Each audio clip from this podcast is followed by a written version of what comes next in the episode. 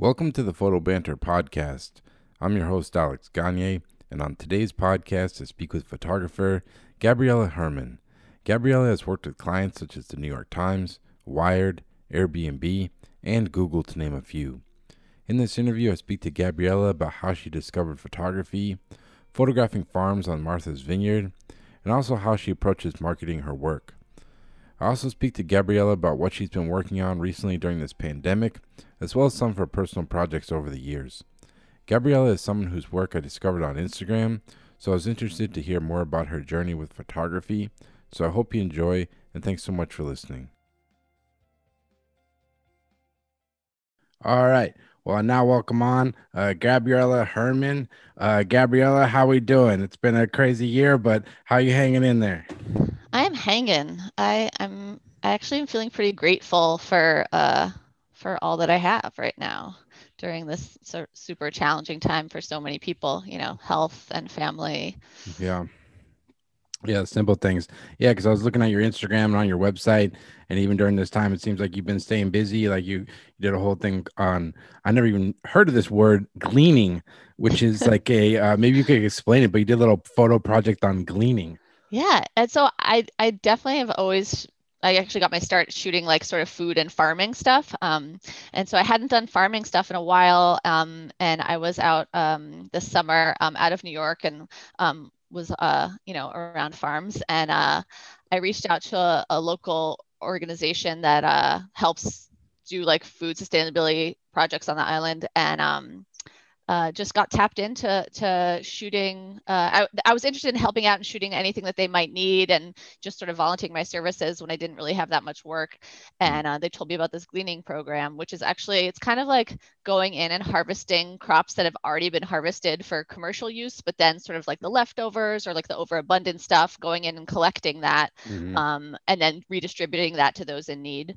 Um, so, and it's all like a volunteer-based program, so it's just a great sort of community community organization and activity to do together and, and provide and give back. And it was a wonderful opportunity to be able to photograph, you know, farming um, in the way that I hadn't in a while. And yeah, it felt good. What is it about like farming and photographing that that kind of attracted your interest? Like you said, you kind of started off doing that. Um, so I like started off shooting like people and and a lot of self portraits and I, I never shot food and then um, the way I kind of like got started was uh, one summer I was hanging out with my friend who was a chef and a farmer and just kind of like hanging out on his farm to like see what was up. And I brought my camera and I started kind of documenting the stuff that he was doing on the farm.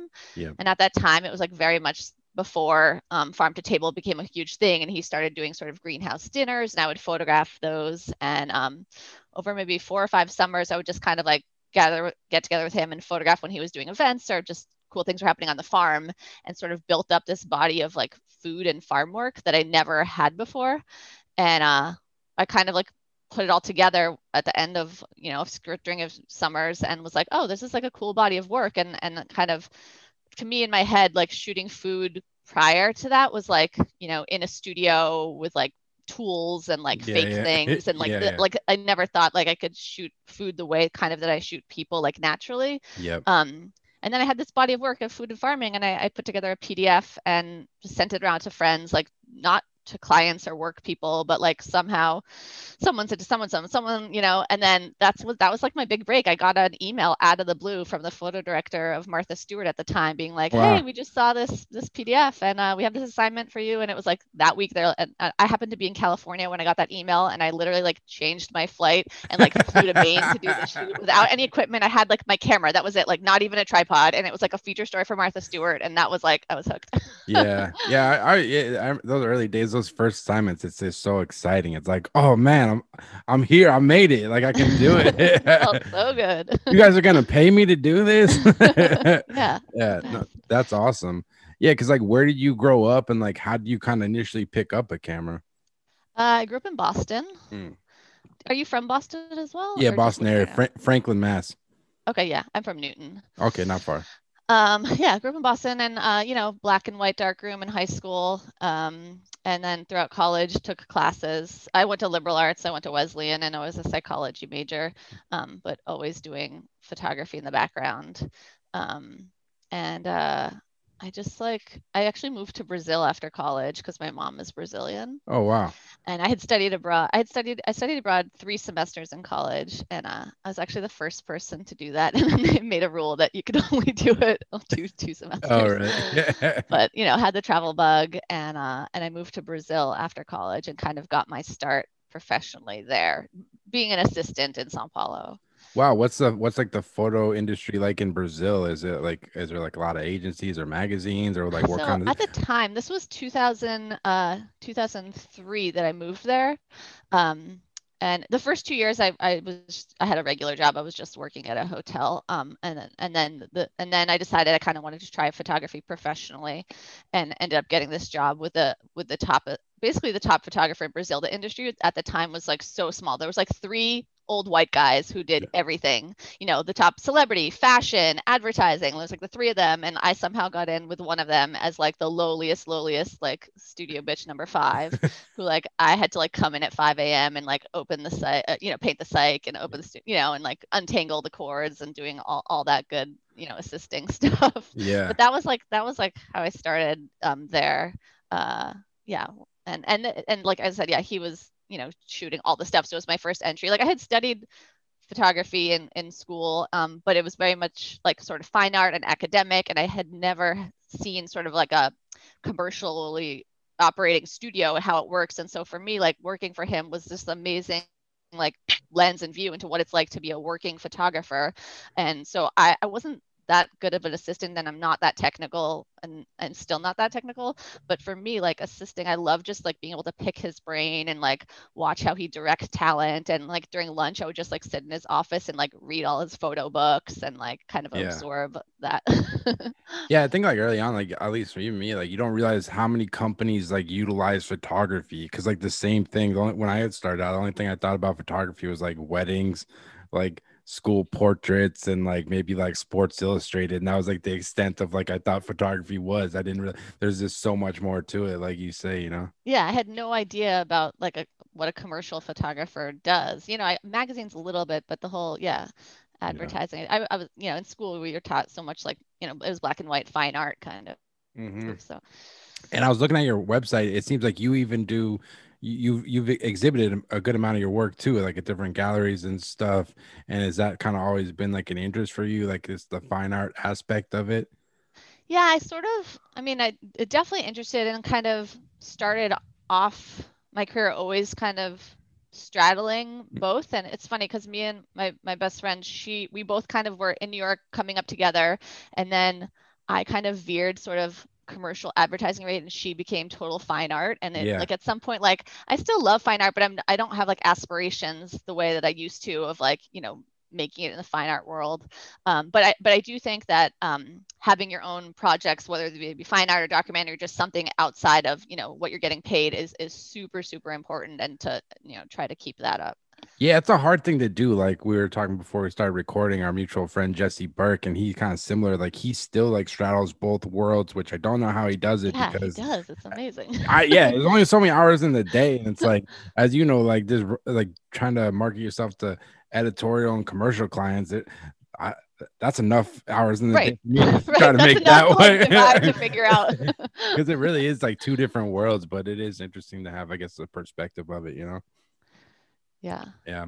And then I guess like you're in Brazil and you're working there for a few years. Like, did you kind of always have the dream of moving to New York? Like, did you think you needed to move there to like pursue a career in photography?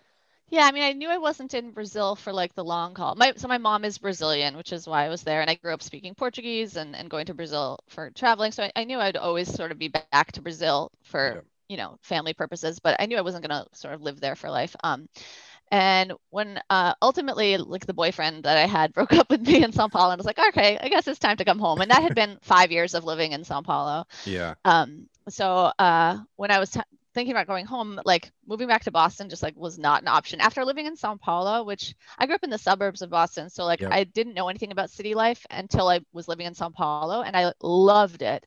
And you know, I, I just like I didn't know how much I loved being in a city, and so like moving back to Boston after Sao Paulo was like, no. photography wise, I knew Yeah, it's funny. was- It's always funny to talk to my friends from New York when they come to Boston. It's just like such a slower pace. But to me, like I'm like the exact opposite. I really, like live up in like I don't know Antarctica or something. It's just like Yeah, it's, no, I realized I'm a city person. Yeah. yeah, that's awesome. So when you got to New York, like what were you kind of doing? Or you kind of did you kind of keep assisting or just try to start doing your own assignments and stuff? Sort of threefold. I definitely um, uh, assisted, uh, you know, definitely to, to make money. I would assist, but I'd say like at that time, uh, shooting like events and weddings, Yeah, which totally helped me so much. You know, that's great money and like easy to do and and it sustained me for a while. Um, eventually, I had I was able to stop doing that, which I was like grateful for. yeah. um, wedding- and then yeah, and then the other weddings third a would grind. probably just Yeah, weddings is a grind, Yeah. but it's really. I actually, I still, I, I, I actually do every now and then. I'll do like one a year. Oh fuck yeah! I'll shit. People like throw their nose up at weddings, man. I, uh, sometimes, like if, as you know, like obviously, it all depends on the people. Like if the people you're photographing, the families are cool. Like I'm sure you've had this experience. it's someone I know, then Yeah, I've like stayed friends with some people Yeah. that I just shot their wedding. I wasn't friends with them. There was just like a, you know, they hired me and I did it, and I've kept in contact with them over the years. But it's just like a, it, it's a, it can be fun. Um, yeah, but I actually I don't mind shooting them. It's just I hate having to block out a year in advance. Who knows when we're doing like a year, you know? Yeah, true. And then at a certain point, and then like at a certain point, you got to find like I guess. Yeah, I was gonna ask you. You feel like you need to have like a niche for your work, like if you're gonna work in this business, I guess. Yeah. Yeah. Um, wait, sorry, I was gonna say, um, oh, and then so I was shooting uh, events and weddings, assisting, and then um, definitely also always shooting my own stuff. And that's when I was doing a lot more of like the fine art stuff. So like getting into competitions and gallery shows and, you know, pers- more personal work and, Yeah. you know, selling prints and that kind of stuff. Yeah. Do you have you found like I know I've never really entered many contests. I'm always just like too cheap to do it. Have you have you when I found was it to starting be? out, I, I used to, Is yes. so when I was starting out, I definitely now, I, ne- n- now I think there's like two that I like think maybe I, I do, which is the the American photography and and maybe well I mean PDN and it doesn't even exist anymore, but I was like maybe that one or Com Arts would be Oh, like Com- the maybe two that you might know about. yeah. Um, but Yeah, in the beginning, I definitely I submitted to tons of stuff. I, I you know like like fine art stuff and uh, just and actually one of my other sort of not, not like a break or something, but like I actually it was an amazing thing that happened for my career is I when I was assisting, I entered this like photo assistant competition Oh, interesting. and I ended up coming in first place. And the prize was um, the brand new at the time was like the top of the Nikon camera that existed, the D3 oh and shit. so I had actually I had actually um was about to switch to Canon and had already ordered the camera and then I won this Nikon one and I was like, well, guess I'm sticking with Nikon and I'm still Nikon to this day. Well, and, yeah, and and I then love Nikon and and, and now you you photographed you did a campaign for Nikon. I saw on your website when the new Z series camera came out. So I guess uh Nikon it was meant to be for you. I know, I love it. And yeah, yeah. So I've done t- I've done two big shoots with Nikon, and um, it feels so good to work and w- for like a client whose product you actually like use and love. Like I can't s- state that enough. Like how how awesome it is to be working like you know on set with something that you like genuinely like you know love. Yeah. Are you are you using the uh, the Nikon mirrorless now? Is that what you're working with the with the Z one? I'm not at all, but after that shoot, I was super intrigued. Uh, bought- bought one yet, but I but it has been on my like to do list is to to get maybe the, the Z7. Um, it, it's just amazing the how the quality kind of is like remains the exact same as SLR, but like the the lightweight portability of the camera is just like you know unbelievable. You can take it like anywhere, pop it in anywhere in a pocket, and it, it's it's awesome. Yeah, I was talking to my friend who's like a com- complete camera nerd and he knows like everything because I'm like the same like you. Like I'm not like a gearhead by any means, but he's just breaking down like mirrorless cameras to me uh, last week, and he's like, "Yeah, man, like DSLRs are on the way out. Everything's just going mirrorless." He said the new lenses are better, they're smaller, Yeah. and it's uh yeah, it's Yeah. pretty. I, I I like you. I I messed around a little bit, but yeah, I think that's it's all kind of going that direction going forward. I guess. Um, yeah, I think so- so. so when you're in New York and you're you know trying to get your name out there, like how do you how are you kind of getting your foot in the door? Because I think that's like the hardest thing for people like when you're first starting out and you don't know anybody and no one knows your work and like how, who were kind of some of the first clients you were working with, I guess. Um, yeah. so like I mean I, I think I've said this like in every interview, but like I always say that the number one uh, advice when people ask me of like what they can do to break in, whatever, like number one thing is be social. Yeah. Like that is how you get work. That is how you meet people and get known and put your name out there. And um, being social like has led to you know it leads to work. It leads to connections. It leads to relationships, and that's how you get jobs. Um, so that's number one. That being said, you know, you have to have everything else up to date. You have to have, you know, your website be current. You have to, you know, keep up with the social media. I do newsletters. I do print promos. Um, but but having relationships, uh, uh, you know, will break will help you break through to actually people like sort of receiving those stuff, or you know, yeah. someone might not read a newsletter if they've never met you. If you've met them once, you have more chance that they might actually like read your newsletter. Yeah. Yeah, I guess that's kind of that's kind of the benefit of living in New York City because there's just such a photo community there, and it's like, yeah, like you said, this being social amongst like photographers, editors, and your name is kind of eventually it's kind of spreads, I guess. True. I was just thinking today how um because of COVID and everything, like that part of sort of my work is just like moot and and and how I think that does affect getting new work. You know, you can obviously reach out to people you already know, but I think it's hard in these times to form sort of new relationships with people without being out there and meeting them. Yeah. Yeah, I was gonna ask you that too. Like, how have you been like marketing your work during this time because like you say it's like it's i've been struggling i've been struggling with it too because like you can't do really print promos because no one's working in right. their office no you can't office. you can't go show your portfolio portfolio in person so it's just like yeah it's just like email i guess but i guess what how have you been trying to keep the train on the tracks during these weird times yeah i mean I mean, I think I think uh, Instagram has become the number one sort of tool that we have, uh, yeah. you know, uh, marketing wise. I, I, think even way more so than your website. You know, people are seeing your work on Instagram. Totally. Um, so, but, I mean, it's definitely become for me more of like, yeah, a work thing. So it's like I have to spend time. All right, I'm gonna like send out this Instagram and like prepare it, and what am I gonna write about it? And you know, it's yeah. I'm not as casual on my Instagram as I used to be because I know that now that's like my number one sort of portfolio in essence. Yeah. Um, so yeah, so I've been doing Instagram. I just sent out a newsletter for the first time in forever um, last week. Usually I try to send one out um, like three times a year ish, depending on how much news I actually have. I'm, I don't have like a schedule where like, you know, this month I'm sending one out. It's like when I have, you know, two or three news items to send out, then then I'll send one out. Um, so I just did that. And I, I hadn't done one just because of Corona and stuff. Um, this whole year. So um, it was nice just to like, and also just like having to send out newsletter makes you like get all your stuff in gear. So like once you send a newsletter, you have to make sure again that your website is up to date, that all the new work that you shot is like, you know, is out there and like the portfolios are all put together and um so it's a good exercise and also and also every time i do newsletter like going through my contacts like yep. i for each newsletter i sort of like not individually email but email but i do sort of change around who I'm sending it to depending on what the content of the newsletter is and make sure that it's going to the right people and not going to irrelevant people. Like if it's like if my newsletter happens to have a ton of food stuff in it that one time, I'm, I'm going to make sure I'm not sending it to someone who that would totally be yeah. irrelevant for. No. So it takes a while to actually like send my newsletter because of like I'm going through like all the contacts and making sure. what do you what do you use for organizing that? Do you I know some people use like Mailchimp, some people use Agency Access. How do you kind of organize this all the So I I use this app um, to organize my contacts called um, Contacts Plus. It's, okay. It's just like sort of a an enhanced address book that like links into my my Gmail. Um, but I use Mailchimp to actually send out my newsletter. Except here's my secret, which I will give to you here. so I have my mailing list of like people I've commu- accumulated throughout the years, but anyone who I have in my list who's in a hiring position, yeah. I separate that out from my mailing list. So the rest of the people will get the MailChimp, you know, newsletter. And then the people who are in a hiring position, I will um, individually email them from my Gmail. Same newsletter. I'm not like changing the content, but I'm emailing it from my Gmail so that um, it has more chance that it lands in their you know primary folder and not in their promotions folder. The way that most Mailchimp yeah, it doesn't yeah it doesn't look like spam. Yeah.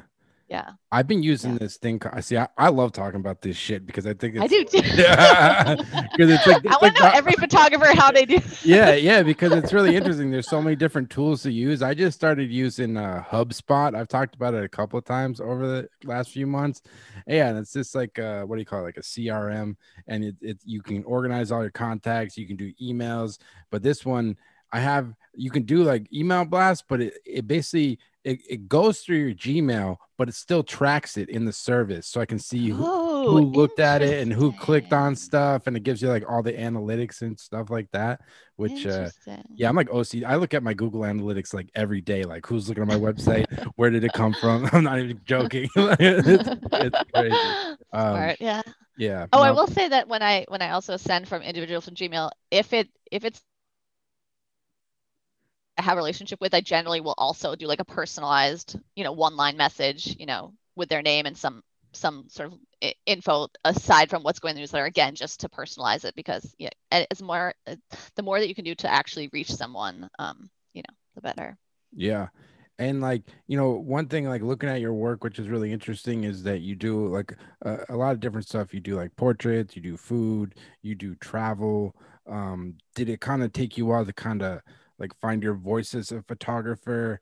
And have you ever felt like you needed to like focus focus just on one area of photography? Or how do you kind of balance all those different like segments i guess Um, yeah, it's hard. It's funny. I, I actually um, listened recently to your um, interview with Winnie, and um, I feel like I had the same question. and I think she's kind of shoots a little similarly to me and, and over a bunch of genres, and I and I struggle with it. But I think it like for me, it was important in the beginning. I was sort of known as like the food farming, and Mm. so I got just like tons of work in that genre, and that's I, I shot for Martha Stewart for years, and Yeah. you know, um, I actually joke that my I had like a shtick that was like sh- shooting hot farmers was like my thing.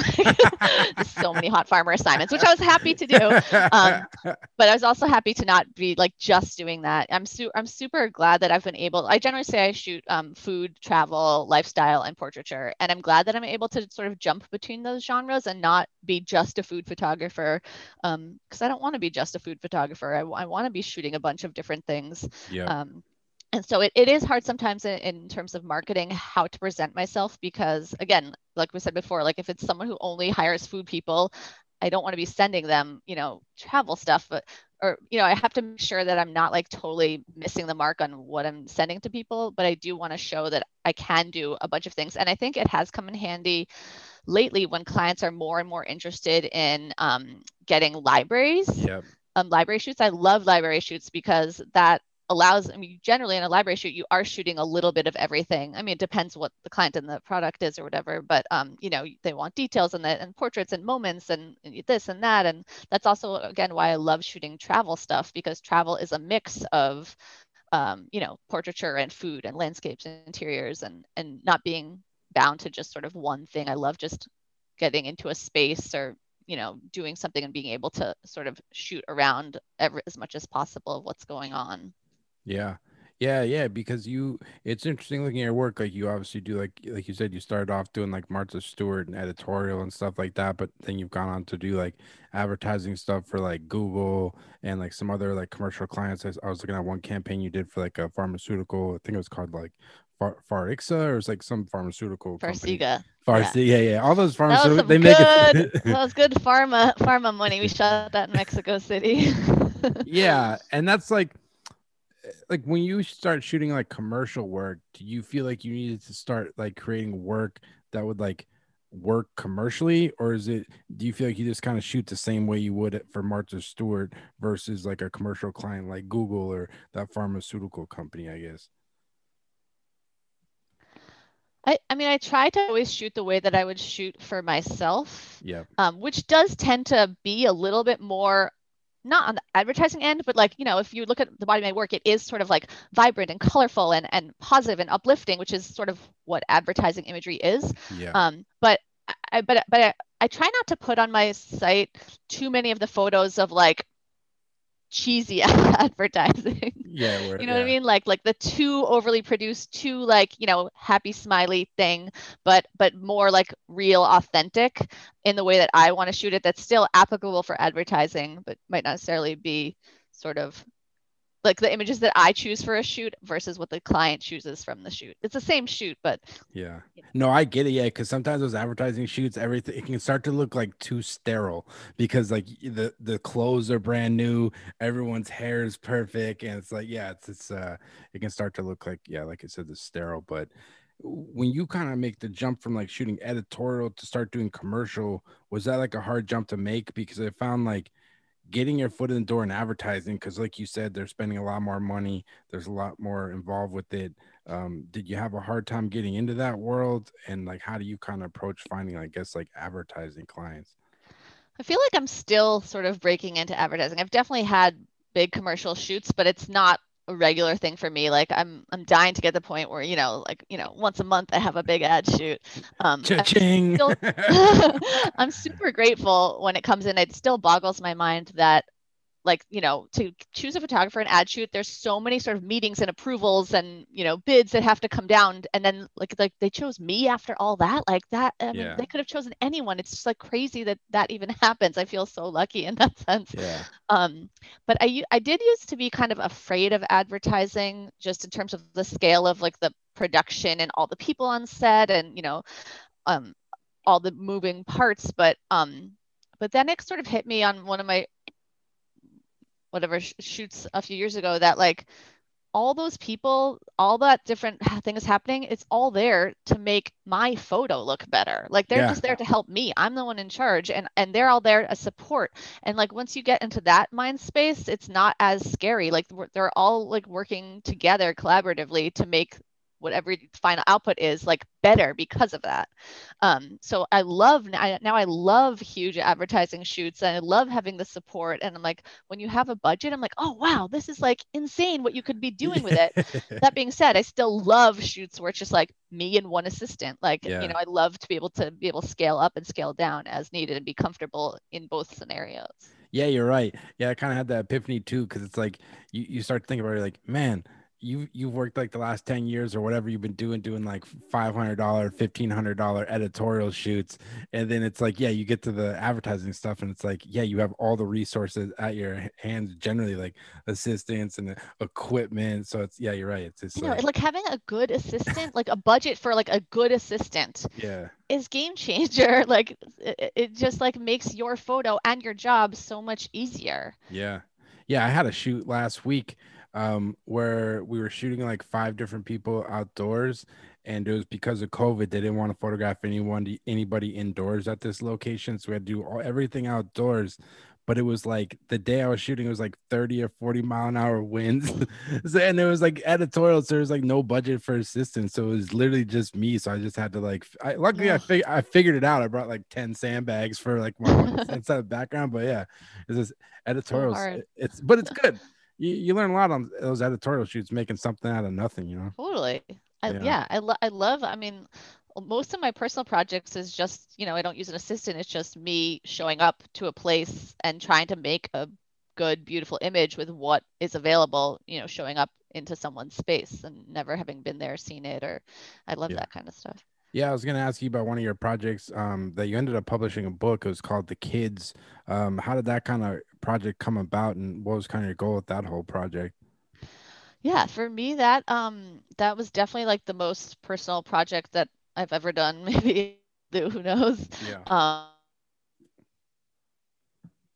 but um, it's so it's a project um, that just started me shooting and ultimately ended up being a book, but um, of, of, portraits of adult children. So I said they had to be in sort of college or older who grew up with or had at some point a parent come out as um, LGBTQ.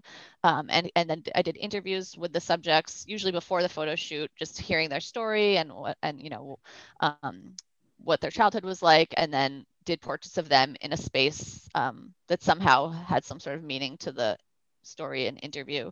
Um, and I started the project because my mom came out when I was in high school, and for me it was uh, like uber traumatic, and um, I didn't talk about it or deal with it um, forever. And it wasn't really until I started shooting this project, I think it was in 2011, 10 maybe I started it, that um that like I could even say the words out loud. My mom is gay, you know, and it was through the project that I was able to like start sharing my story and talk about it and meet other people. Before the project, I had, beside my siblings, I had never known a single other person. I was 27 when I started. Like I hadn't known a single other person who had a gay parent. Yeah. Um, so that's yeah. So that's how that's a little bit of a project and how it started. And um,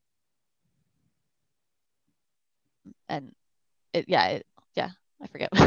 No, sorry, I think it froze there. Um, no, that's really interesting. And like, how did you kind of find your subjects? Because it seems like, like you said, I would imagine it being hard to find people that want to maybe be a part of that project. Because, like you said, like people, like you, you were afraid to talk about it growing up. Like, how did you kind of approach your subjects and find them and get them to kind of be a part of your project? It was really hard in the beginning to find subjects. Um, especially like sometimes I would meet someone, but they would okay be sharing their story but didn't want to be photographed. Um, I originally met through this uh, organization called COLAGE, which is the only sort of national nonprofit um, that exists to support kids who have gay parents, and so yeah. they have local chapters. And so I met the person who runs the New York chapter, um, and that's how I first met subjects. Um, and then as the years went on, um, I shot it over six years, I think. Um, it definitely became easier and easier and easier to find subjects, you know, as society was changing honestly yeah. and people were getting more and more used to the idea um, and open about it and you know oftentimes i just eh, one time i like put it out in my newsletter actually and um, a friend of mine whose girlfriend who i knew and like had vacationed with them and like knew them like wrote to me and been like hey my my mom's gay and like we had never we'd like hung out multiple times and that had never come up and like yeah. then saw them email it was it was able to connect and you know she's in the book and um it was yeah a mix of just putting the word out there and obviously subjects that I shot if they knew of anyone you know I started a whole database also of people who like would reach out to me or if I met someone like in the country. So whenever I was traveling for work if I ever was in a city I could go to my database and be like oh has anyone you know do I have anyone in Chicago to shoot? And um, that's actually how I was able to shoot. A lot of them was sort of tagging on to where I was going to be somewhere for work um, and then being able to shoot someone in that city and like, how was the response from the project? Uh, did you did pe- people like pretty happy about it, or like how, how was the kind of the feedback? I guess. Yeah, I mean, incredible. Um, so halfway through the project, um, I actually ended up publishing a piece in the New York Times um, in the opinion section that was like um, an excerpt of or a selection of the images, and then um, the editor actually asked me to write sort of my story for it, which just never had done at that point. Like I've like talked to my story a couple times to the people I was interviewing, but I never sort of put into words my story with my mom and everything that happened. Um, and so it was, it was really cool to be able to sort of sit down and write that out. And then going from a place where I couldn't even say the words out loud, you know, to be able to like basically shout it to the world through the New York Times, like, like yeah. that felt really amazing. And, um, and also like I was super nervous about my sh- having my mom read it um, just because we still like hadn't really talked much about everything and here I was the first time sort of explaining sort of how I felt and what I went through. And um and the, the second she stopped before it was published and of course like she was so happy and she started sharing it and like that made me feel a lot better. Um, and so just like within my own family also like i interviewed my siblings and again my siblings are my closest friends. We talk every day. We had never talked about this before until I interviewed them. And so they were my last interview subjects. So I was kind of nervous of interviewing them because we'd never talked about it. But through the yeah. book, I was, you know, I had to. Um, and so that was amazing just to be able to have these conversations that we never had. And then um, obviously, once it was out in the New York Times, and all of a sudden, all these people started emailing me and contacting me, which was amazing, you know, wanting to be a part. And I was able to, through that, find a lot more subjects. Wow. And, um, and and then when the book came out, um, the book came out maybe two or three years after that. Um, it was it was amazing. I, I, I had like sort of my dream book launch party in New York, and um, you know, it was picked up in all sorts of outlets and, and, wow, awesome. time and, and out, and you know, got great press. And I feel really, really good for having done it. It was you know, it was very personal. It was very hard, and um, I, I just it, it was so satisfying to have a project like that that actually you know and also the emails that i would get from subjects um or you know people who, across the globe who like saw the project online somewhere. Oh it was a cover story in the guardian mm. in um, also came out about it. And um so i would get emailed across the globe people sh- wanted to share their story with me like i've never told anyone this but you know my mom is gay or you know do you know anyone in this city that you could put me in touch with? And just like the outpour of um, outpouring of sort of feedback from people finding these stories that they you know i'd never had seen these stories when i was a kid and i wish i had had like this book basically and so it's so great to be able to give that to you know other generations. No it's pretty amazing. This just shows you the power of photography and being able to connect with people because like you know i'm sure a lot of people eh, they, they probably just don't think about it because if you're if you're not living with like a parent who's gay or something it's probably not top top of mind that you you wouldn't think of the stress and stuff that people go through. So yeah that's pretty amazing that you're you're able to like connect with so many people and kind of relate with them just through your photography you know yeah i mean through it's like it through the the whole experience just like reiterated the power yeah photography how you can actually sort of reach people and and change lives in a way and and that's so powerful yeah. And one thing I enjoyed about the project is that I don't know if you did it for everybody, but you had some audio recordings of like some of the subjects. Was that kind of part of the project from the get go or something that kind of. Yeah. Yeah. Yeah. Yeah. I definitely. So I, I interviewed everyone and, um, I mean, it was very, non-technical. It was like using my iPhone. That's all you but need. I knew that yeah i knew that i wanted I, I i knew i wanted sort of the audio component and i thought it was super important especially in this scenario to have hear these stories in the subject's own voices in some capacity for the project i did have a vision of like a website with like audio clips um so i ended up yeah pulling you know i think it's you know maybe 30 second audio clip for each person to go along on the website. So while you're looking at the photo and like the each photo has a sort of caption that says where they grew up and sort of who their parent is but then you could also click on the audio and hear sort of a little bit more about their story. And each each story is so unique. Like not one family had the same sort of scenario. Every family was different you know composition which is really remarkable. Yeah no it was really awesome. And uh i guess like what was kind of the process of like publishing that book? Because i'm every photographer has like probably dreams of like publishing a book but like what was kind of the process? Like you shoot the project and like how do you were you meet with different publishers or what was kind of the process of this kind of putting the actual book together? I definitely headed that direction towards book form. Um before I, I had, before i contacted with the publishers i i had shot um i think 50 people. Um so I knew like I had enough like a body of work that knew that like I wanted it to be book form. And um, a couple of publishers reached out. The one that I ended up publishing the book with, um, uh, yeah, they they like reached out to me and they had like a totally decent budget and um, it, it was part of like a series of LGBT focused books that they're releasing one a year. Um, and uh, it was the, the publisher's new press and uh, yeah they they just reached out to me and it was like i mean it was glorious like i you know it was amazing. Also it happened they reached out to me um, it was right after i had given birth to my first uh, child my daughter. Mm-hmm. um, so the fact that i didn't have to go out hustling for book deal that was like amazing. But they had so they reached out to me and they said great let's do it. They're like so they reached out to me in like august um, I had my daughter in June, and then they said, um, you know, I had to get all the files in whatever by January, and they're like, we want you to shoot another 50 more. Oh wow! So then you I, so I had like literally spent six years shooting like the 50 that I had, and then had a newborn at home and had to shoot another 50 from like September to January. Wow. it was like super intense and like yeah, it was crazy. Um, I ended up I ended up doing it. I, I think some other ones trickled in in like February and March, but like you know, it was like a this huge push to like find people and shoot and um and I was like, yeah, breastfeeding it, but but I didn't. So that I feel like again that was like a super proud accomplishment for having done that. No, that's incredible. And like looking at your work, it seems like you you have a lot of different like projects. Do you is that kind of the way you like to work? Is like, like having a project or a theme? Do you kind of like working in that kind of like scope? I guess. Yeah, so I I love I love having personal projects, and you know I think that they're so important. Um, just like a, an outlet. I think it's a just an outlet like for creativity and also just like um, for potential clients to see like stuff that you're actually interested um, and you know yeah there are like so many reasons why personal projects are important. Um, and the, all my personal projects have like led to greater things or you know to other work um, right now.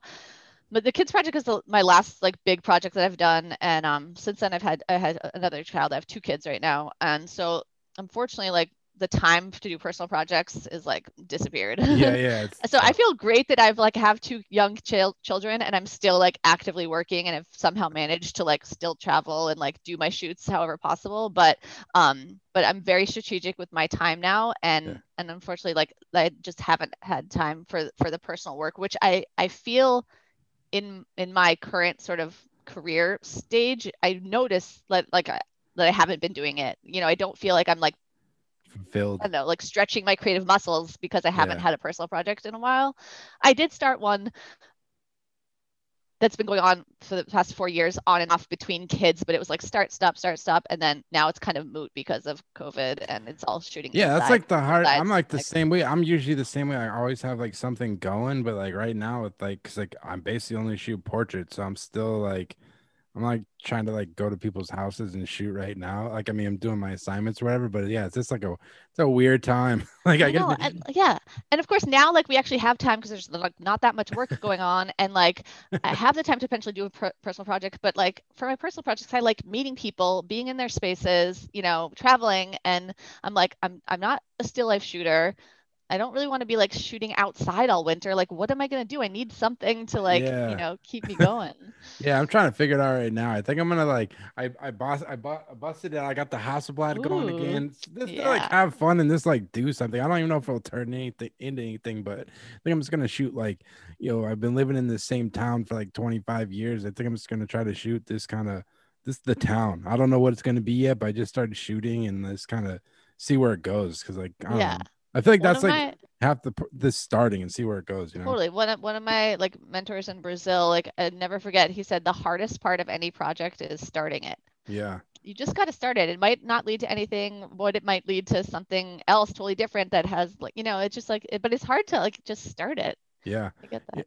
Yeah. And I one I really enjoyed. You did. uh It it was an assignment I think for Cosmopolitan.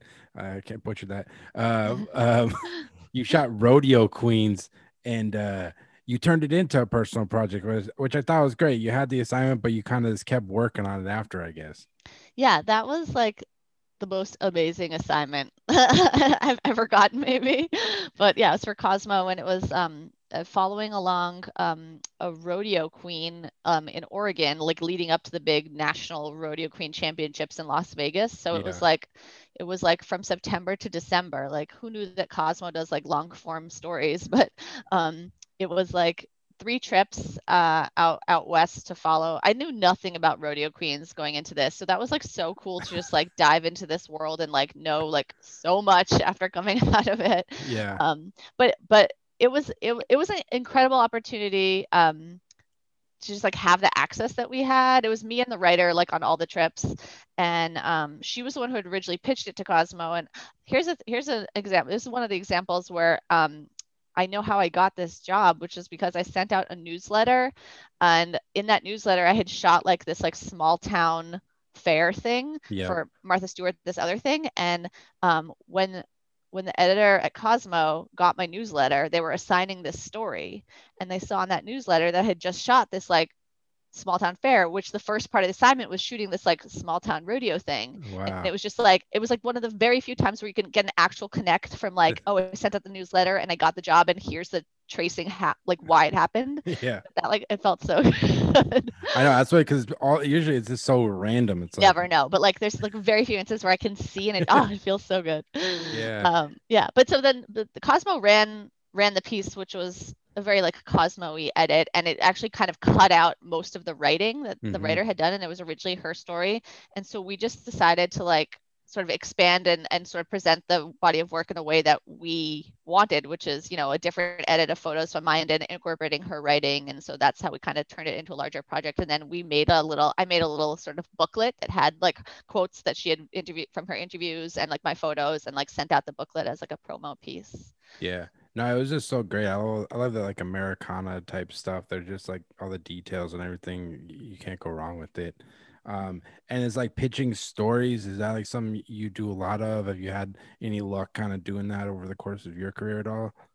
Zero. Zero. it was just that writer. I wish I wish I could be one of those people who like pitches great stories and gets assigned to do them. Um, I mean, I, have pitched a, a couple small things or people, but but not not formally. Yeah. Um, but that that is on my like you know wish list is to like learn more how to how to you know, successfully do that. I do it a lot. Like honestly, I I, I, I like last year because it all varies. It, like some magazines are open to that, some just don't care. They're doing their own thing, which I understand. And that's the experience I've had with it. Some are like, yeah, throw us as much as you got because like they want ideas. Some of them, Right. not so much. But I, I in the past year, I've actually had a lot of luck doing. it. I probably pitched like four or five stories that all ended up getting picked up. And I was- Wow. yeah, it was just Is like, it to editors you already have relationships with? Or Not always. Out of the blue. Yeah, just like nah, not always. Like I pitched one to Victory Journal because I shot this baseball project, and they ended up picking that up, and they they gave me some feedback, and then I shot some more, and then they ended up publishing it, and then um, some of my yeah, yeah, it's just interesting. I'm always interested in hearing how people c- go about it. Uh, you know, looking at your website, you've gotten to do some really cool work for Condé Nast Traveler. Um, you've gone to like uh, Mexico, Greece, Brazil, Canada, Oman. Um, how do you kind of start working with them, and like, um, how's your kind of experience, kind of getting work on all those cool projects? I guess. Yeah, they've they were amazing client. Um, so remember when I said be social? Mhm. So uh, one of the editors who I worked with um, for years at Martha Stewart, and I we had a relationship with. Um, she went to Condé Nast Traveler, Hmm. and so then I started shooting for Condé Nast Traveler. It's like literally as simple as that, and um and that was amazing. Yeah, they sent me they've sent me like all over the globe. Um, I love shooting for them. Um, actually end up shooting also a ton for Condé Nast Traveler China Okay. which is this whole other market. Um, but that's the ones who sent me to Oman, and um, that was an insane trip. Um, I didn't even I had to like look up on a map like where Oman was I did I before got this before this interview. I had to. I, I didn't even know. Where, yeah, that's so bad, but I didn't know where it was. Um, Yeah, it's like so, it was so incredible. I was there for like two weeks, um, just like literally every part of the country. Like we were in the beach and the mountains and the desert and the city, and and it was incredible. Um, it was just an incredible opportunity. were people like open to being photographed in Oman, or like what was kind of your experience? Totally. Do you know what? Oman is so like under tapped and undeveloped and non-touristy that like people aren't weren't even aware that they should be like wary of a camera or or you know what I mean? Like it was just like so easy and safe to like walk around, especially like as a woman with like my camera out. I never felt sort of threatened. Yeah, that's what I was gonna ask you. Being a woman, like some of because you read about those countries that like, I, yeah, how, yeah. So it, yeah, it- I was it- shocked. I think it, yeah, it it was it was incredible. no, that, yeah, the photos are amazing. It's just the landscape and everything. Like when you're working with Condé Nast Traveler, like on on projects like that, do they kind of give you like a detailed shot list of exactly what they want, or they kind of let you kind of go and do your thing, or like how do you kind of navigate So those? assign- generally on travel shoots, um, usually definitely for Condé Nast Traveler, a writer will have already done sort of the trip and come back home and like write up their notes. They might not have the full story yet, but they'll have sort of notes from it. And so with that, them and the photo editor will come together and give me sort of a shot list of places, you know, basically redoing their trip and the highlights photographically and going to those. And it's always a mix of, you know, yeah, hotels and restaurants and scenic points and markets and um, there have been a few times where I've actually gone with the writer, um, which is it's a totally different experience. Um, and I like doing both. I obviously, if you get along with a writer, it's a great to have sort of a travel companion who you're you know Mm. working on this project together. Um, I did have one time where I was on a shoot where I, I hated the writer and we were in it together for like 10 days in France and it was like every meal was brutal. I'm like, oh Yeah. Yeah, it's and, and it can be tough. Like, yeah, I've had the same experience. I mean, it's like any job. You're gonna some people you get along with, some people you don't. Eh, But it, I think with photography, it can get tricky sometimes, especially when you're like doing portraiture. Whereas if the writer is doing the interview at the same time and takes up like the entire hour interviewing the person, a lot of times, at least in my experience, the subject they don't want to give you a, more and more time because they've like already spent an hour with you guys. Just take the picture and be done with it, you know? yeah, that's hard. That's hard. Yeah. No, it is tough, but yeah, you've got to do some cool stuff. And uh also, this is I didn't. This is a really cool one you worked on. Uh, Beetle Bung Farm. Uh, you worked on a cookbook for them that I believe won a James Beard Award. If I'm Yeah, read so correct. that was the first project that I was talking to you in the big in the beginning, the food and farm. Uh, Oh, okay, my friend wow. who's the farmer. Yeah, yeah.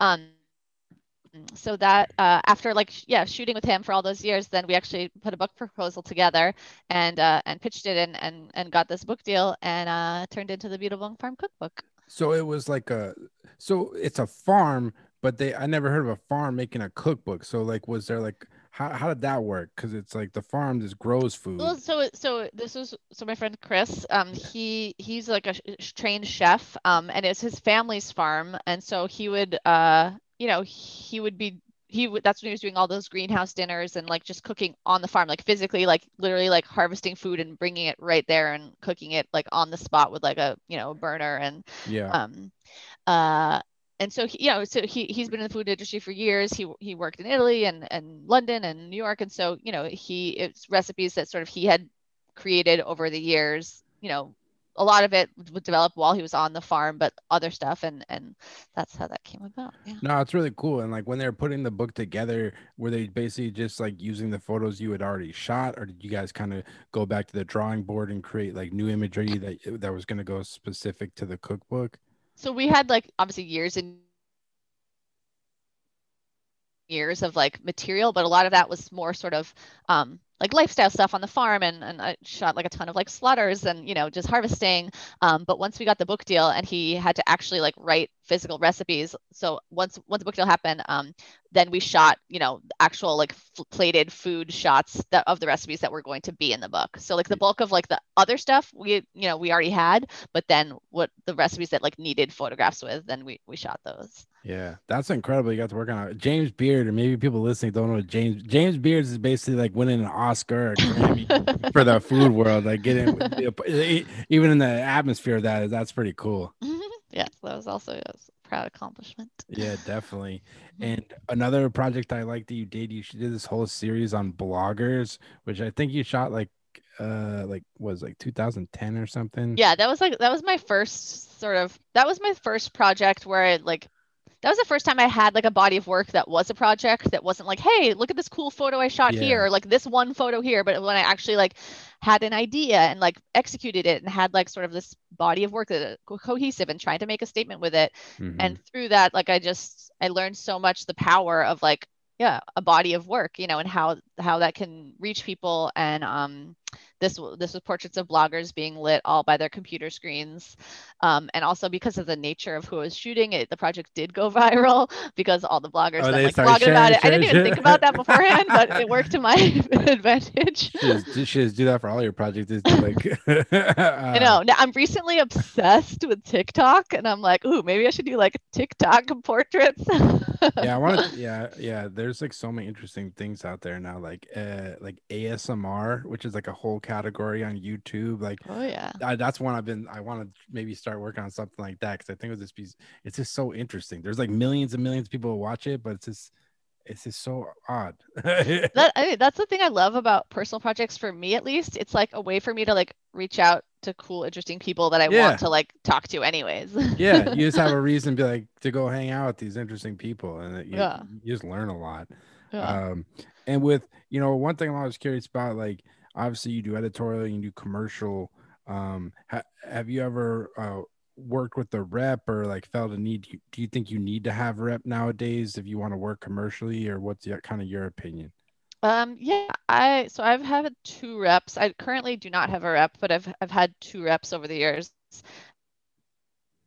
And I um I love having a rep. I love it um not because they ever really like brought me work because I feel like I I do a lot of that on my own, but I love just like having someone else like on my team. Yeah, you can see I'm like I'm like I work from home like it's me by myself here.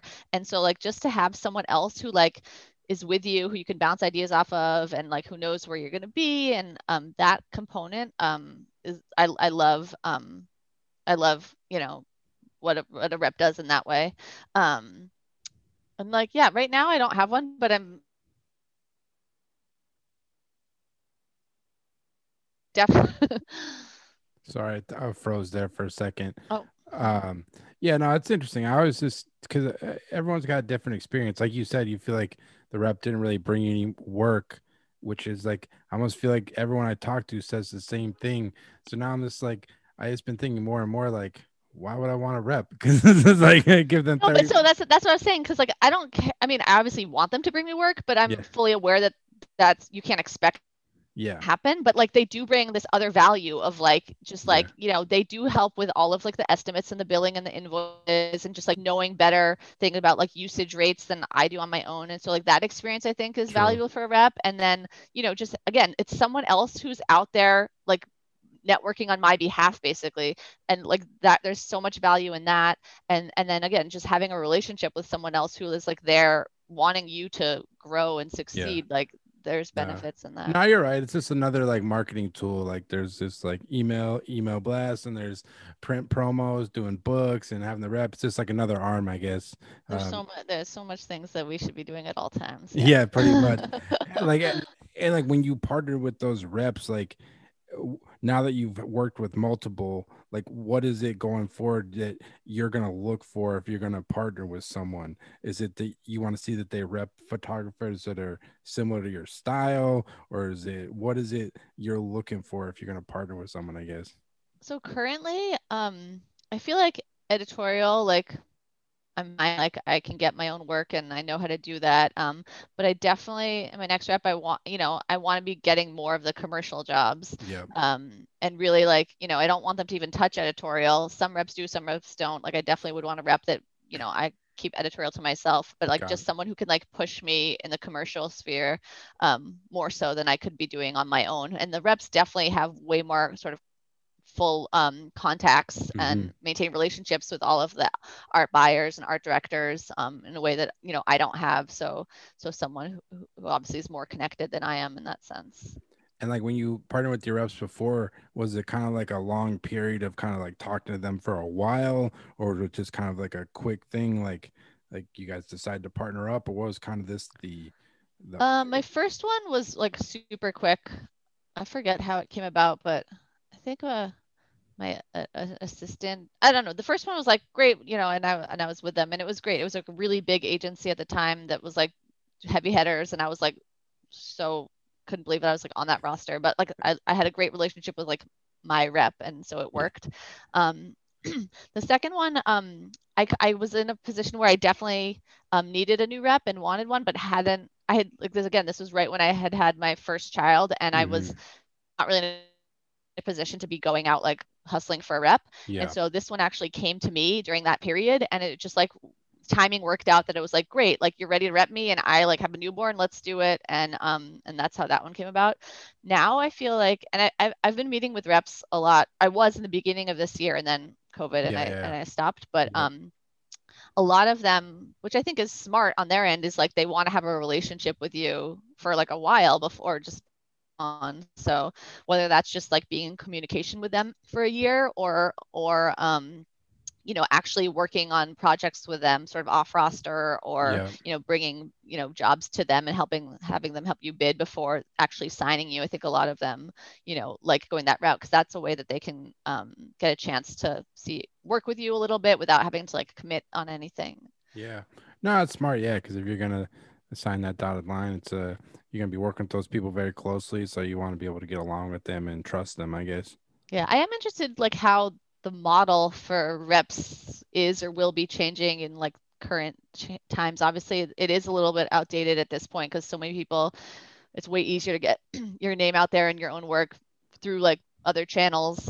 yeah I think there is value in having rep, but um, but I do wonder sort of how it's shifting. Yeah, no, I'm always just curious about it. It's uh, cause I got another buddy. He does. He was same thing. He was on a big roster for a while, and now he just kind of started working with somebody who only works with him. Uh, So they, I don't know how that works, but it's just kind of a different model. It's not like they, his rep doesn't rep like ten other people. They just kind of have like a partnership. If she brings Nice. in work, I mean, yeah. yeah, I mean, rep just like yeah, basically deals with all the business side of your stuff. So if you can have, you know, yeah. someone doing it. And uh I was looking at another thing. I think you shot it for Travel Channel. You went to Sturgis in uh South Dakota. Oh my Uh, god, this summer when they were talking like about the Sturgis being super spreader, I'm like, I believe it. Oh, well, right there now, they're like- I, myself. ju- I just read an article. They uh, they're like their state's like having like a thousand new cases a day. Like it's they said it's the top five most dangerous states to travel to right Oh now. Oh my gosh. Yeah. That was like insane. That was like, I mean, it's so cool. I mean, I love being a photographer. I love working, and it's just so cool that through my job, I'm able to like experience things and go to places and meet people that I would never Yeah. even know about her, have access to her, anything. And so like I never had even heard of Sturgis before having that assignment. And then um yeah, I was there for like four days maybe and just like hanging Wow. out and shooting everything that's happening there. It was cool. It's like I a gi- it's like a gigantic party pretty much, right? yeah, yeah, yeah, yeah. And it's just like not my people. yeah, it- yeah, it's pretty wild. I had to ask about it. Um, but I guess to wrap up, I mean, you've been doing this photography thing for a while. What kind of what kind of keeps you interested and like any kind of goals moving forward? I guess with your work. Um, yeah, I mean, yeah, I, I okay, I want a new rep for sure. I'd like to get more, you know, more commercial work always. Um, but I, I would like to have uh yeah, just start up new, more meaningful personal projects. Um, just because I've been lagging a little bit, and I think that's really important. Um, and I think it's uh, important to make work, yeah, work that I that I'm like proud of, or like that has a positive message, or that work that is like actually helping people. I think that's important. Um, I, you know, obviously there's tons of money in in the kind of work that's just like a product or happy people smiling, and I'm o- I'm okay to do that if that brings money. But I also think it's important to not only do that, but to to make work that matters. Yeah, it's a balance. One for them, one for you. One for them, Yeah. one for you.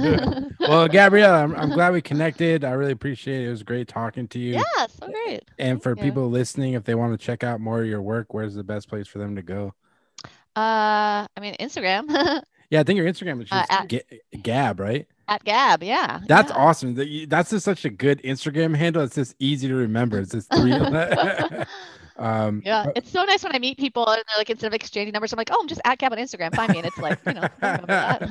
That's great. And uh, your website is gabrielaherman.com, but I'll link it and people go check it out. But uh, yeah, thanks so much.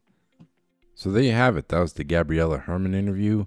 Uh, just want to thank Gabriela for taking the time to come on the podcast. It was a pleasure talking to her about all her work and what she's been working on during this pandemic and personal projects. And uh, yeah, I can't thank her enough.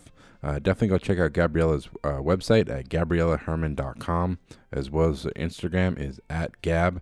Uh, I'll put the links in the description, uh, but definitely go give her a follow. She's always posting uh, different stuff she's working on. Um, so yeah, can't thank her enough. And as always, I'll be having weekly podcasts on Apple Podcasts, Spotify, as well as the Photo Banter YouTube page. Um, so if you'd like to go uh, hit the subscribe button on the YouTube page, it'd be much appreciated. And as always, thanks so much for listening and take care.